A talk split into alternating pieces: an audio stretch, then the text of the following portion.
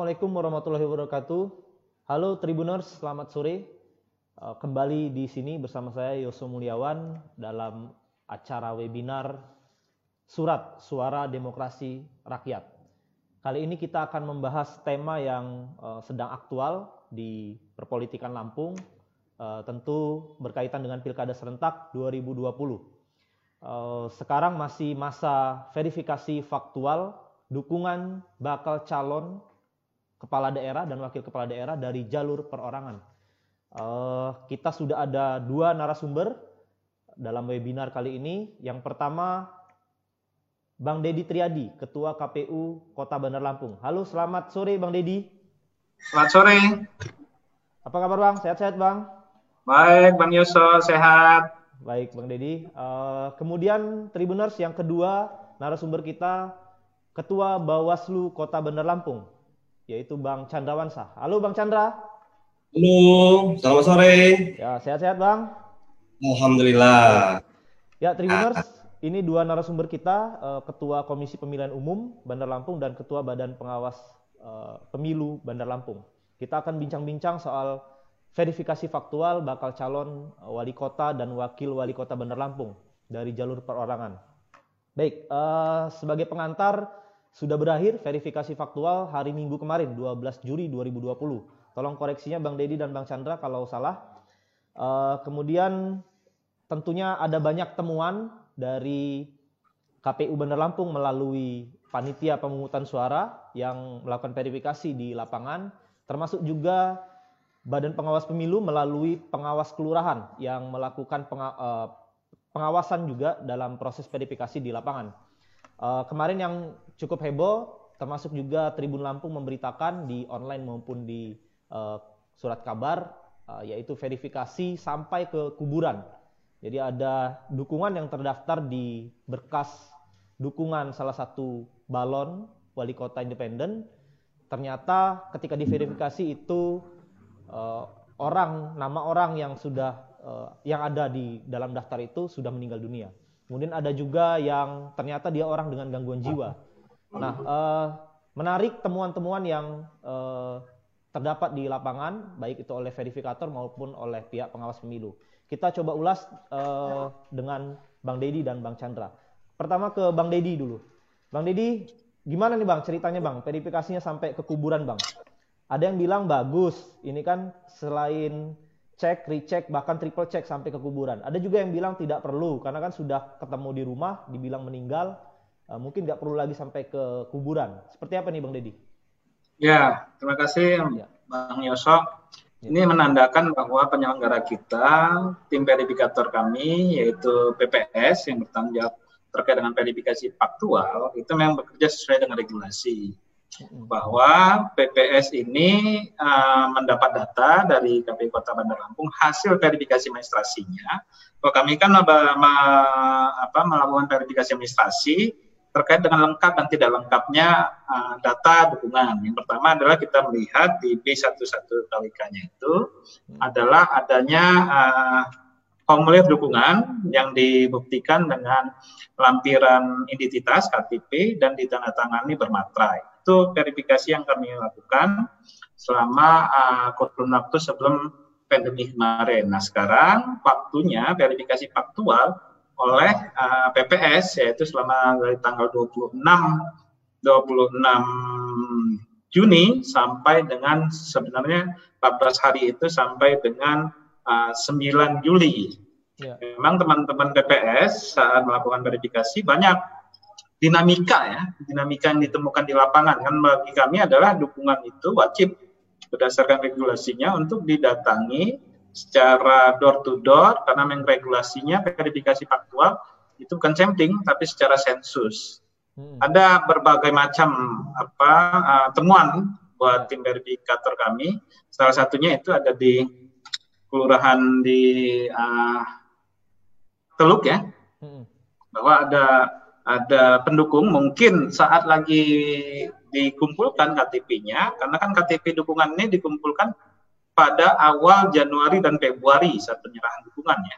Sementara verifikasi faktualnya kalau seharusnya itu uh, di bulan Maret yang lalu hmm. Maret dan April. Tapi karena pandemi, jadi ya. ditunda baru dilanjutkan di bulan Juni Juli.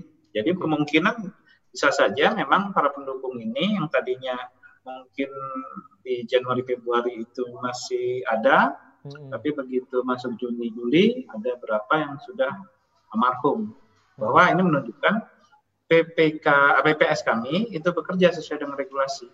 Jadi kalau memang mereka turun lapangan itu ada buktinya memang setiap hari PPS itu membuat laporan progress report secara online ke kami karena targetnya uh, untuk verifikasi faktual kita membagi range ya. Range-nya itu terutama kan uh, kita menghitung jam kerja PPS yaitu sehari itu 8 jam dihitung kerjanya.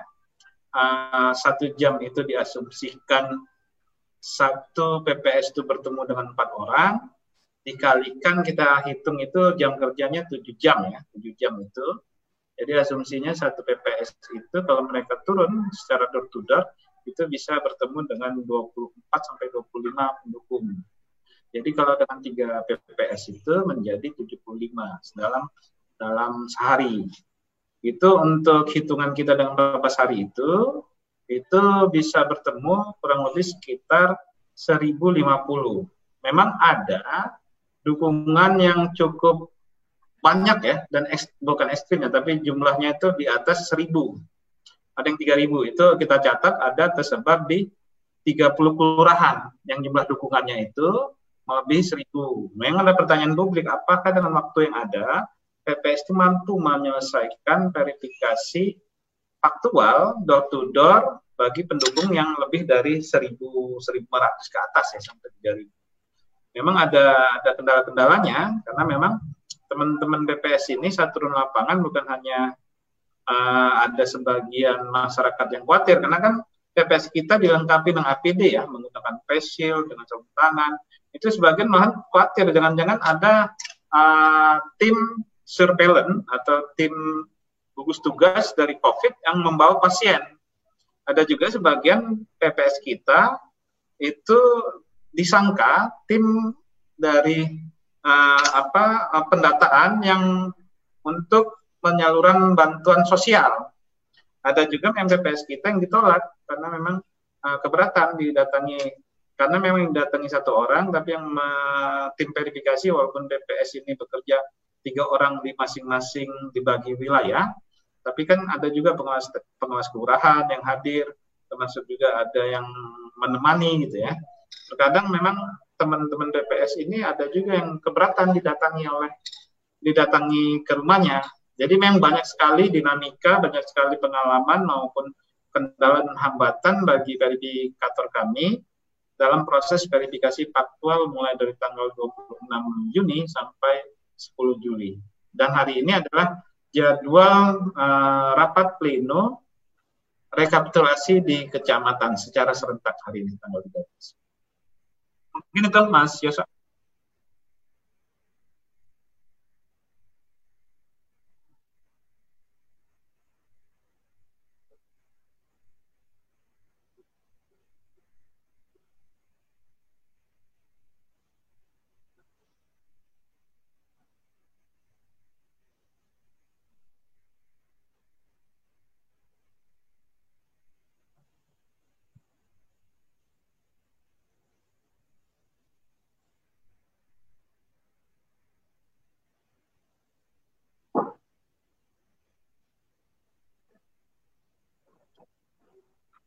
Ya, terima kasih.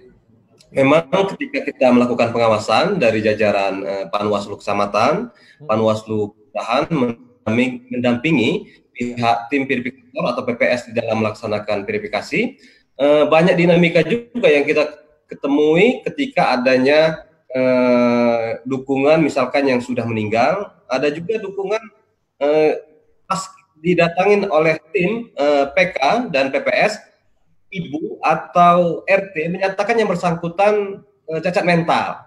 Ya, ini bukan di uh, Kelabuhan Ratu. Sedangkan yang meninggal ini ya hampir di semua kecamatan, tetapi uh, yang kita intensifkan kemarin sampai ke uh, makam ya faktualnya untuk memastikan yang bersangkutan memang uh, sudah meninggal. Hmm. Dalam artian kita ingin melihat katanya ada ada nisanya juga katanya kan. Memang yang bersangkutan itu bukan serta dengan RT-nya karena penunjuknya kan dari uh, pihak RT kemarin waktu melakukan lima ya lima orang yang sudah meninggal dalam uh, dukungan uh, bakal calon perseorang ini nih ya. ya.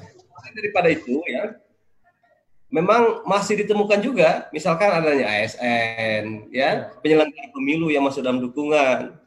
Nah, kita ya, ketika mengetahui hal itu, langsung kita instruksikan kepada jajaran kita yang ada di tingkat kecamatan ya. untuk melakukan investigasi, hmm. ya, mendalami eh, yang bersangkutan eh, memang mendukung atau tidak, ya. Ini kita dalami karena takut yang ditemukan ya siapa tahu nanti kan eh, dia lebih cinta kepada dukungan daripada PNS-nya.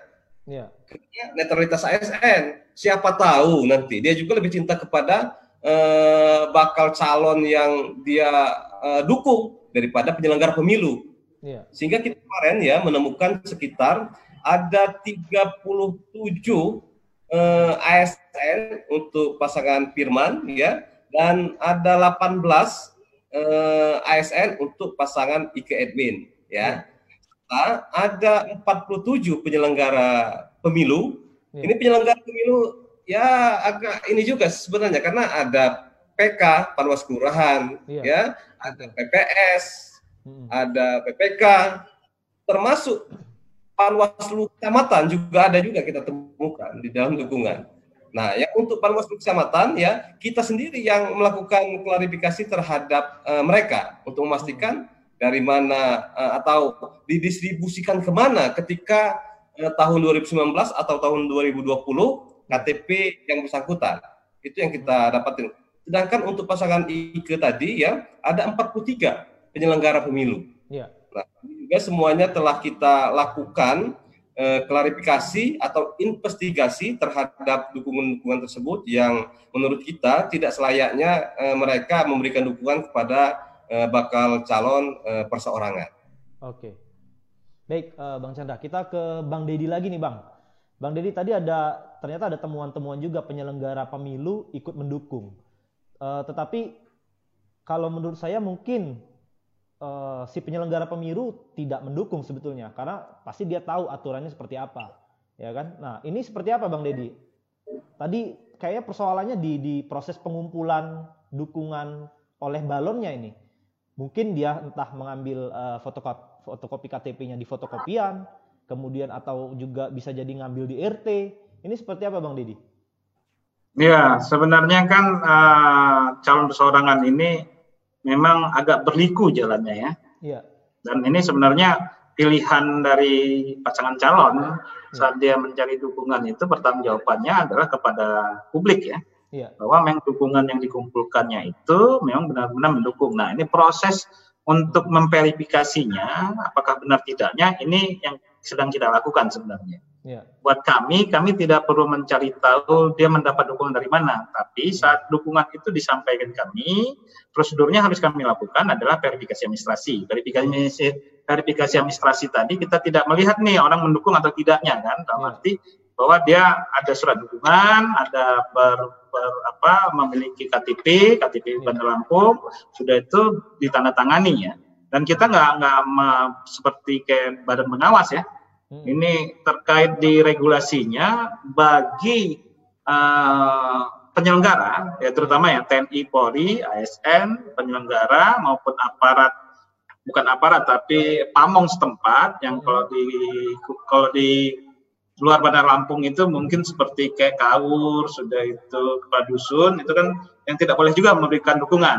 Yeah. Tapi kalau tadi untuk di Kota Bandar Lampung kan kelurahan ya, aparat kelurahan itu di luar RT RW itu memang ASN kan tidak boleh memberikan dukungan. Nah ini yang sebenarnya tugas kami sesuai dengan regulasi itu melakukan verifikasi faktual. Okay, okay. Kalau di dalam verifikasi administrasi kita kalau untuk status TNI Polri maupun uh, TNI Polri ya Hmm. Itu sebenarnya kita saat verifikasi administrasi sudah kita berikan status sebagai BMS. Belum memenuhi syarat, tapi dalam regulasinya itu wajib untuk verifikasi faktual. Jadi kita akan turunkan Okay. Kemungkinan mungkin saat dia lagi menyerahkan dukungan kemarin dia masih TNI Polri. Mungkin saat verifikasi faktual dia udah beralih status ya, udah pensiun dan lain-lain itu diperbolehkan. Hmm. Tapi kalau untuk statusnya penyelenggara, ya sebenarnya inilah gunanya verifikasi faktual untuk memastikan benar nggak dukungan ini KTP-nya mendukung pasangan calon, apalagi kalau statusnya sebagai penyelenggara.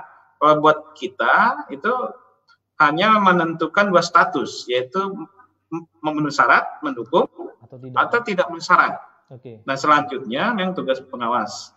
Kalau memang ada uh, penyelenggara, ada ASN maupun ada TNI Polri, itu memang harus ditindaklanjuti oleh badan pengawas dengan klarifikasi. Kalau buat kami cukup terhentinya kalau memang dia status TNI, Polri, ASN maupun penyelenggara itu langsung TMS.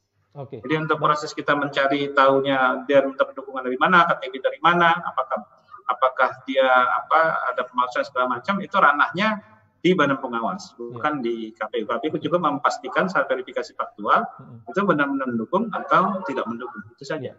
Bang Deddy, kalau ya. uh, pertanyaannya begini Bang Didi, kalau tadi ASN kemudian penyelenggara pemilu, uh, jadi ada ada kategori orang yang tidak boleh uh, memberikan dukungan. Bagaimana kalau keluarganya Bang Didi? Misalkan istrinya atau kalau dia sudah punya anak yang sudah uh, apa bisa memilih dia memberikan dukungan. Bagaimana statusnya Bang Didi kalau keluarga, keluarga dekat dari si penyelenggara pemilu, kemudian ASN, Polri dan lain sebagainya? Silakan Oh, itu diperbolehkan karena kan uh, terkait dengan profesi itu melekat pada yang bersangkutan ya. Oke. Okay. Sementara kan uh, uh, keluarga maupun apalagi anak yang sudah memenuhi, memu, sudah memenuhi ya, memenuhi syarat sebagai pemilih atau lagi yeah. pendukung itu tidak ada tidak ada apa tidak ada larangan. Okay. Jadi kalau memang sejauh memang benar dukungan itu saat kita verifikasi faktual yeah. yang bersangkutan menyatakan mendukung. Oke. Okay. Kalau yang bersangkutan menyatakan mendukung itu memenuhi syarat. Tapi kalau yang bersangkutan e, menyatakan tidak mendukung dan mendandatangani namanya BA 5 KUK berita yeah. acara eh, tidak mendukung itu kita langsung menentukan statusnya menjadi PMS, okay. tidak memenuhi syarat. Baik, ke Bang Chandra, Bang Chandra tadi menyambung dari uh, Bang Dedi tadi. Uh, ini rananya Bawaslu uh, soal uh, bagaimana balon mendapatkan uh, dukungannya karena ternyata banyak sekali dukungan fiktif. Uh, ternyata tidak mendukung, kemudian ternyata sudah ada yang ada yang sudah meninggal, kemudian ternyata ada ASN penyelenggara pemilu. Nah, kemudian ini kan sudah diketahui misalkan uh, dari hasil verifikasi sementara itu fiktif. Ada sanksinya nggak Bang Chandra? Kemudian ini apakah masuk ranah hukum pemilu atau hukum pidana misalnya seperti itu. Silakan Bang Chandra. Ya, ya terima kasih. Ya. Kita ya, ini saja lagi memproses sebuah eh, penyelenggara pemilu atau sebuah ya. kasus ya terkait ya. dengan adanya penyelenggara pemilu yang meng-MS-kan ya yang seharusnya MS. Oke. Nah, maaf ya Bang Dedi, eh, kita lagi memproses di kecamatan di salah satu kelurahan di kecamatan Kedamaian ya. Okay. Eh, ini sudah pembahasan pertama dengan Gakumdu. Ini terkait dengan yang saya sampaikan tadi di MS kan padahal eh, TMS. Nah, apabila ditemukan adanya ASN ya, hmm. adanya penyelenggara pemilu, ya kita tidak bisa eh, menafsirkan bahwa yang kita investigasi kemarin hmm. ya info kalau tahun 2019 dia menyerahkan ke lembaga ini, dia hmm. menyerahkan ke lembaga itu. Ya, itu yang kita cari kebenarannya. Ya, apabila ada masyarakat yang ingin melaporkan secara formal kepada Bawaslu, ya kita welcome okay. untuk kita uji di Gakumdu. Ya, okay. kita uji di, di Gakumdu ya. Hmm. Karena yang memutuskan kalau ada unsur pidana pemilu, maka Gakumdu yang akan memutuskan apakah memenuhi unsur ataupun tidak. Tetapi kalau kode etik misalkan ya, seperti yang saya sampaikan tadi bahwa kami lagi eh, melaksanakan pemeriksaan terhadap salah seorang penyelenggara pemilihan di ya. eh, salah satu kelurahan ya. Hmm. Nah, ini ada kode etiknya. Nanti ya setelah kami plenokan rekomendasinya kepada KPU seperti apa nanti akan kami plenokan terlebih dahulu. Oke. Artinya uh, masyarakat ketika dia merasa tidak mendukung, kemudian dukung, uh, namanya dicatut, bisa melapor ke sentra Gakumdu, Bang Chandra? Iya, Bawaslu ya, Bawaslu yang akan dibahas di Gakumdu. Oke. Okay. Diuji saja nanti. Mm -mm, mm -mm. Oke, berarti uh, ke Bawaslu kemudian nanti dibahas di uh, Sentra Gakumdu. Itu muaranya ya Bang Dedi ya? Bang Chandra ya, ya sorry. Baik, uh, kita ke Bang Dedi lagi. Bang, sekarang masuk masa perbaikan uh, dukungan Bang ya. Artinya uh, balon yang dukungannya uh, dinyatakan TMS itu bisa di apa diberi diberi waktu untuk memberikan dukungan tambahan. Ini seperti apa mekanismenya Bang Deddy? Uh, berapa, berapa syaratnya, syaratnya kemudian, kemudian mulai, mulai kapan, kapan tahapannya, kemudian, kemudian kapan, kapan verifikasi lagi? Silakan Bang Deddy. Ya, uh, berdasarkan PKPU 5 ya, ya. Buat tahapan yang hari ini yang sedang berjalan ada proses ya. Sebenarnya jadwal rekapitulasi di kecamatan itu mulai tanggal hari ini hari pertama tanggal 13 sampai okay. tanggal 19 Juli. Itu rapat pleno terbuka rekapitulasi di tingkat kecamatan. Ya. Sementara untuk uh, rapat pleno di KPU Kota KPU Kabupaten Kota khususnya Kota Benar Lampung itu hmm. nanti di tanggal 20. Jadwalnya itu 20 21. Selanjutnya di tanggal 22 24 Juli jadwal ya pemberitahuan hasil uh, pleno tingkat penata uh, hasil pleno rekapitulasi di tingkat kabupaten kota kepada pasangan calon yaitu tanggal 22 okay. sampai 24 Juli dan tanggal 25 sampai 27 Juli itu penyerahan dukungan perbaikan.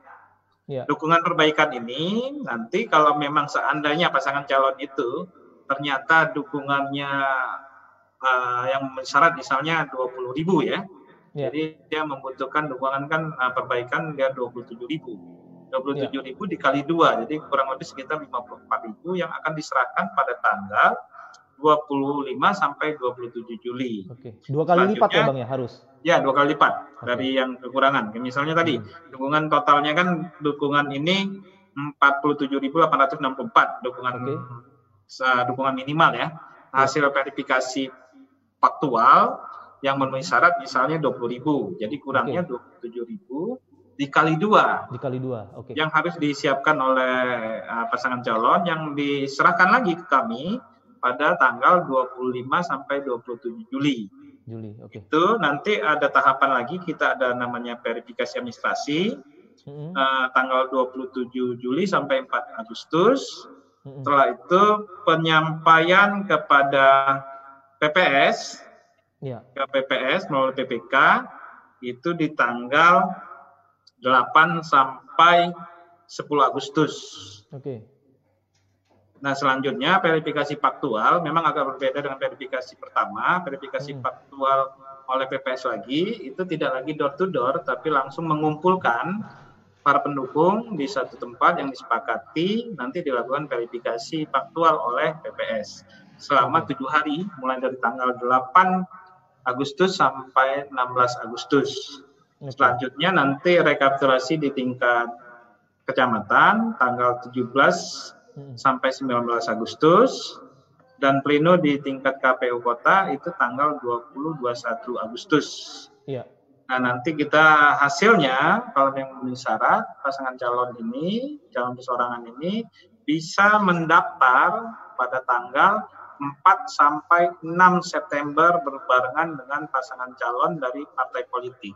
Oke. Itu memang jalan melikunya pasangan calon persorangan ini cukup panjang Ya. Selain memang mereka harus memastikan dukungan mereka ini clear and clean, kita sebenarnya dari awal begitu jalan verifikasi tiga hari, tanggal 26 kita 24 kita menyerahkan dukungan itu kepada PPK, ya. PPK menyerahkan dukungan itu kepada PPS tanggal 25 dan 26 Juni itu PPS melakukan verifikasi faktual dan tiga hari setelah itu kami sudah uh, mengunjungi tim tim posko, posko ya, posko di masing-masing pasangan calon itu kita sudah mengingatkan okay. untuk terkait mempersiapkan perbaikan dukungan karena kita sudah bisa pastikan dua pasangan calon sebelum berakhirnya uh, verifikasi faktual pada tanggal 9 10 Agustus uh, 9 10 Juli itu yeah. bahwa dua pasangan calon ini pasti perbaikan. Apa?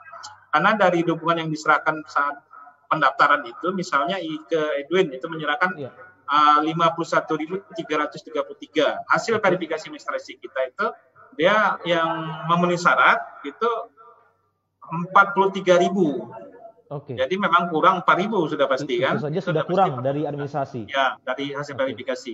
Sementara ke pasangan Firman juga dari menyerahkan dukungan 55.555 ya. itu hasil verifikasi administrasi, administrasi kita yang memenuhi syaratnya 47.400. Oke. Okay. Jadi masih ada kurang sekitar tiga ratus. Ya, kurang, kurang juga. Faktual. Jadi bisa kita pastikan begitu okay. verifikasi administrasi, ber, verifikasi faktual berjalan tiga hari, kita sengaja langsung ke posko masing-masing pasangan calon sorangan ini, udah kita yeah. warning, udah kita ingatkan, siapkan yeah. perbaikan dukungan minimal dua kali lipat. Asumsinya okay. kemarin kita udah gambarkan, misalnya dari 10 pendukung yang kita datangi, itu sekitar 70% yang dapat ditemui, dari yang dapat temui itu sekitar 50% ada yang mendukung dan 50% okay. tidak mendukung. Jadi memang sudah kita kasih gambaran kepada masing-masing calon. Perkiraannya, estimasinya ya 50% dukungan yang kita verifikasi itu seperti itu kondisi lapangannya. Jadi sebenarnya teman-teman pasangan calon itu saya sudah ingatkan jangan menunggu hasil verifikasi ini. Sudah pasti yeah. waktunya sangat pendek. Sebelum memang selesai rapat pleno di tingkat KPU, teman-teman sudah mempersiapkan dukungan uh, perbaikan. Nah, Memang perbaikan. kita saat berkunjung itu kita sudah melihat di masing-masing posko itu sudah mengumpulkan berapa banyak benda KTP dan sudah dilakukan verifikasi oleh internal mereka. Tinggal kita lihat nanti pada tanggal 25 dan 27 apakah perbaikan dukungan itu mereka bisa serahkan dan bisa kita kumpulkan. Nanti kita uji lagi di tanggal uh, 8 sampai 16 Agustus kita uji lagi apakah dukungan itu memang benar-benar real, dukungan okay. itu clear and clear datanya, dan nanti kita hmm. buktikan di tanggal 8 sampai 16 Agustus. Ya, baik. Kita ke Bang Chandra. Bang Chandra, ini proses verifikasi uh, dukungan perbaikan nanti dan tentunya pengawas pemilu kembali akan ikut serta. Bang Dedi, uh, saya ingin bertanya soal politik uang.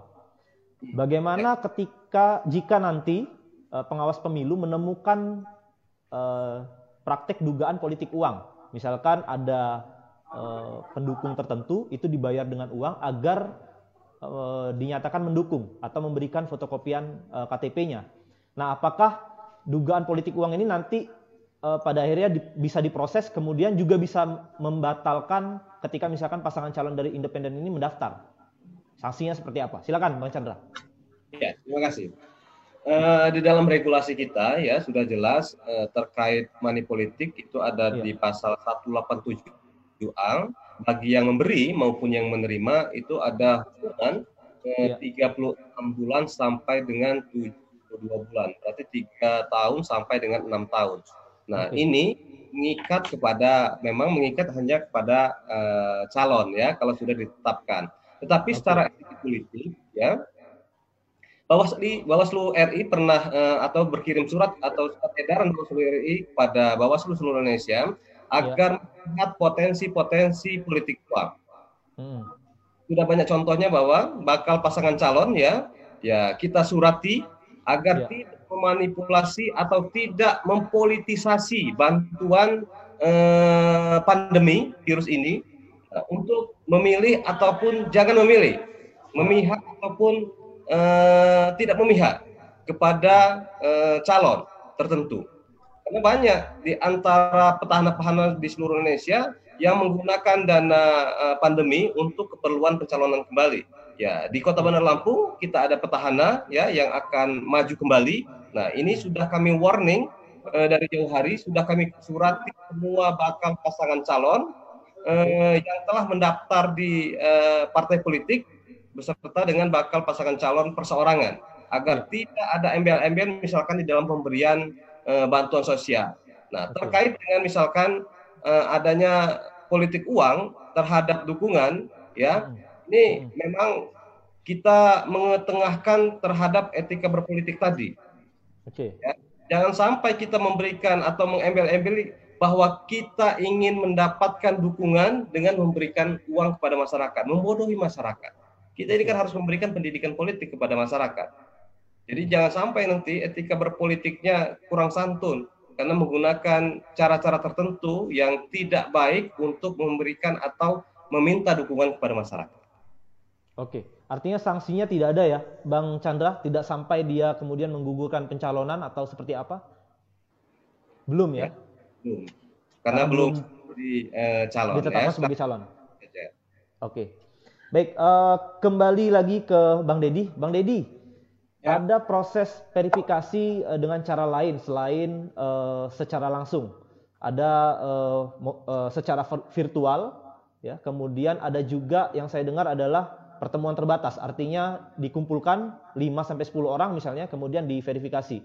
Seperti apa itu uh, mekanismenya, Bang Dedi? Ya, itu berdasarkan uh, surat edaran uh, SE 20, juknisnya terkait dengan pelaksanaan verifikasi faktual. Ya. Karena kan memang uh, regulasi terkait dengan verifikasi faktual pencalonan ini masih pada mengacu pada PKW, PKP yang lama, lama ya. tapi juknisnya memang disesuaikan dengan protokol kesehatan. Okay. KPU baru menerbitkan tuh baru PKPU 5 tentang jadwal tahapan, setelah itu PKPU 6 tentang protokol kesehatan. Ya. Dalam pelaksanaan verifikasi faktual memang dilakukan secara virtual, secara uh, tatap muka, tapi ya. apabila para pendukung ini karena tidak bisa dihadirkan karena sakit atau sedang luar kota maupun memang ada alasan tertentu, itu boleh verifikator kami meminta difasilitasi kepada LO penghubung dari pasangan calon baik di tingkat kelurahan maupun di kecamatan untuk ya. dilakukan verifikasi faktual melalui daring. Daring okay. itu bisa dengan video call maupun dengan sarana komunikasi lainnya. Jadi ini untuk mempermudah memang hmm. karena tadi uh, mungkin waktunya cukup singkat sementara mengumpulkan dukungan itu sampai uh, satu kelurahan itu bisa sampai seribu atau lebih itu kita diperbolehkan menggunakan fasilitas teknologi informasi untuk mempermudah kerja-kerja tim verifikator kami terutama BPS untuk verifikasi di lapangan. Mungkin itu Mas Yosok. Oke, uh, sudah dilakukan itu Bang ya? Kemarin-kemarin sudah sempat dilakukan secara ya, virtual? Ya, memang uh, dalam regulasinya disebutkan apabila uh, PPS kita selama tiga hari yeah. melakukan verifikasi door to door secara sensus tidak dapat bertemu dengan uh, para pendukung, maka hmm. hari ketiga dia berkoordinasi dengan pasangan calon untuk dihadirkan di tempat yang disepakati. Jika kalau memang belum dikumpulkan, belum dapat berkumpul, itu bisa dilakukan dengan verifikasi faktual secara daring okay. atau mekanisme yang terakhir adalah para pendukung itu mendatangi. Sekretariat DPS di kelurahan. Jadi yang pertama adalah kalau yang pada periode yang sebelumnya 26 itu itu dilakukan secara uh, door to door, door to door, secara aktif. Setelah itu berkoordinasi dengan dengan LO untuk dihadirkan dan yang ya. terakhir uh, kita menunggu di sekretariat PPS untuk para pendukung tadi yang belum dapat ditemui untuk mendatangi setelah kami. Nah untuk periode perbaikan nanti hanya dua, yaitu mengumpulkan dan menunggu di sekretariat PPS. Oke. Okay. Kita Mas Ya, uh, baik.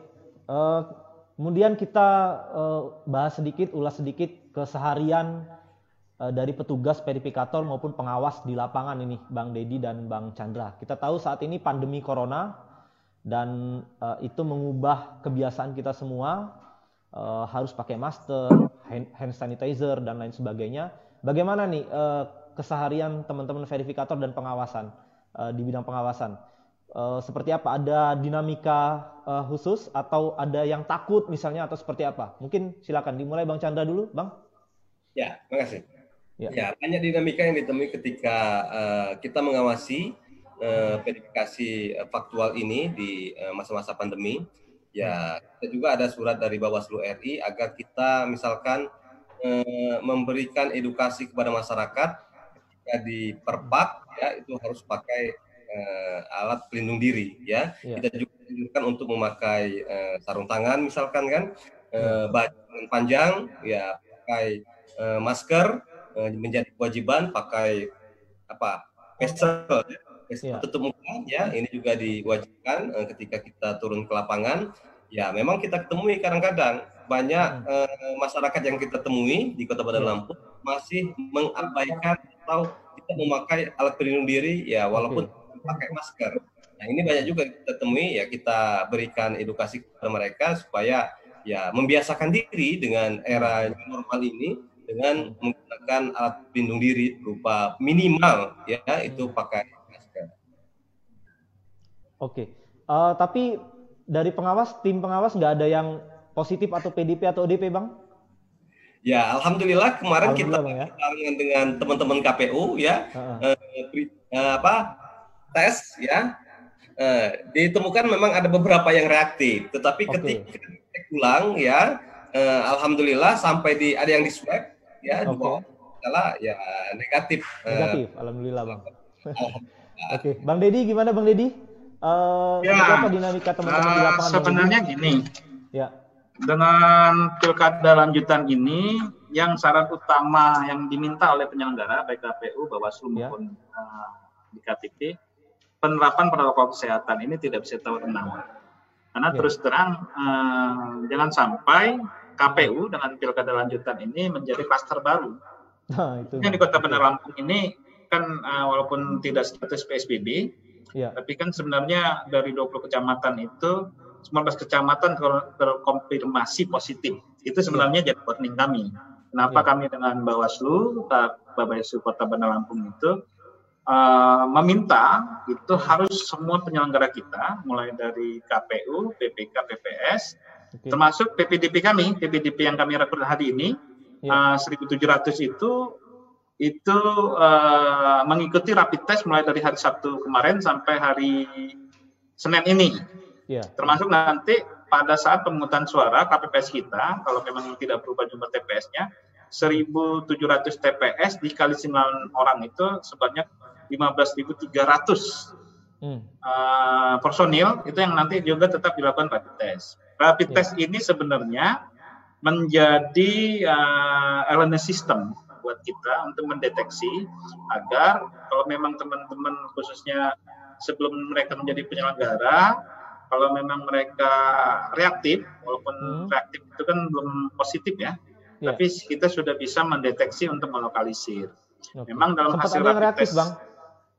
kalau hari ini kita lagi menunggu sebenarnya, lagi menunggu hmm. dari gugus tugas ya, karena yang punya okay. kewenangan untuk mempublis itu adalah gugus tugas. Kepentingan kami adalah menerima laporan agar kita tindak lanjuti. Kalau bagi PPDP yang yang reaktif itu langsung kita ganti. Sementara kalau kemarin saat TPS sebelum mereka verifikasi faktual itu yang kalau yang reaktif itu ada prosedur protokol kesehatannya mereka isolasi mandiri 10 hari setelah itu ya. dilakukan rapid test kembali kalau memang masih reaktif maka ditindaklanjuti dengan tes swab. Nah dalam pelaksanaan pelaksanaan di lapangan mm-hmm. memang kita uh, sangat keras ya mengingatkan teman-teman ini menyangkut yang lebih utama dari politik itu kalau Gus Dur kata Gus Dur adalah soal kemanusiaan. Jadi hmm. bukan hanya masalah politik yang politik ansi, tapi adalah yang utama adalah keselamatan, keamanan dan dan kepentingan penyelenggara juga. Jangan sampai dengan pelaksanaan pilkada ini kita selain menjadi carrier pembawa, kita juga bisa menjadi klaster penyebar COVID di Kota Bandar Lampung. Jadi memang iya pelaksanaan protokol kesehatan bukan hanya saat pelaksanaan verifikasi faktual, termasuk juga itu di sekretariat BPS maupun di sekretariat BPK kita minta diterapkan sesuai dengan protokol kesehatan yang diatur dalam PKPU nomor 6 tahun 2020. Jadi selain APD, prosedurnya juga harus dilakukan dan ini juga tidak bisa diabaikan dan tidak bisa ditawar-menawar bagi kita. Mungkin itu cocok. Ya, Uh, terakhir ini mungkin Bang Dedi dan Bang Chandra kita sudah sampai di penghujung acara. Mungkin apa nih harapan KPU maupun Bawaslu terkait dengan proses verifikasi dukungan uh, balon independen, terutama nanti di verifikasi uh, dukungan perbaikan. Mungkin Bang Dedi silakan Bang. Ya, uh, kita berharap bahwa kalau memang pasangan calon ini ingin mengikuti pertarungan pilkada pada tahun 2020 ya. ini, kita berharap teman-teman calon melalui calon persorangan ini itu memang mempersiapkan sebaik-baiknya dukungan perbaikan itu kita minta clean and clear ya datanya agar kita tidak sulit dalam verifikasi faktual di uh, tahap perbaikan dan ini bukan kami yang menghambat bukan kami ya. juga yang menjadikan pasangan calon ini sebagai pasangan calon, tapi adalah tergantung dari pasangan calon itu sendiri dengan membuktikan dukungan-dukungannya itu secara real, secara nyata dan yang benar-benar dukungannya itu bisa dibuktikan bahwa mereka memperoleh dukungan itu secara sah dan bagu, baik sesuai dengan regulasi yang ada. Baik. Bang Chandra, gimana Bang harapannya Bang kaitannya ya. dengan temuan-temuan kemarin? Bagaimana agar tidak terjadi lagi? Silakan Bang. Ada beberapa harapan yang saya sampaikan termasuk kepada harapan terhadap KPU-nya juga Iya. agar di dalam melaksanakan uh, verifikasi ya uh, administrasi verifikasi yeah. faktual dengan memang menemui uh, atau memang selalu berhubungan dengan LO sehingga nanti mereka tim pasangan hmm. calon tidak kesulitan di dalam memenuhi permintaan atau memenuhi uh, di dalam pendaftaran ini itu yang pertama yang kedua yeah. Kepada masyarakat juga ya secara umum agar berani melaporkan ke Bawaslu dengan membawa bukti-bukti yang ada apabila nanti ya dirasa ada yang kurang pas terhadap uh, verifikasi uh, faktual nanti maupun ya. uh, adanya bakal calon yang mendaftar di Baik, cukup bang. Oke, uh, Tribuners kita sudah uh, sampai di akhir acara. Tadi sudah berbincang uh, cukup banyak dengan Bang Dedi dan Bang Chandra. Ternyata cukup banyak dinamika yang dialami oleh petugas verifikator dan pengawas pemilu dalam uh, melaksanakan verifikasi dukungan bakal calon independen. Baik, uh, terima kasih Bang Dedi dan Bang Chandra atas waktunya Bang. Semoga sehat-sehat selalu dalam menjalankan tugas di tengah pandemi ini. Tribuners, selesai sudah acara kita. Kembali kita bertemu di Senin depan dalam acara surat suara demokrasi rakyat.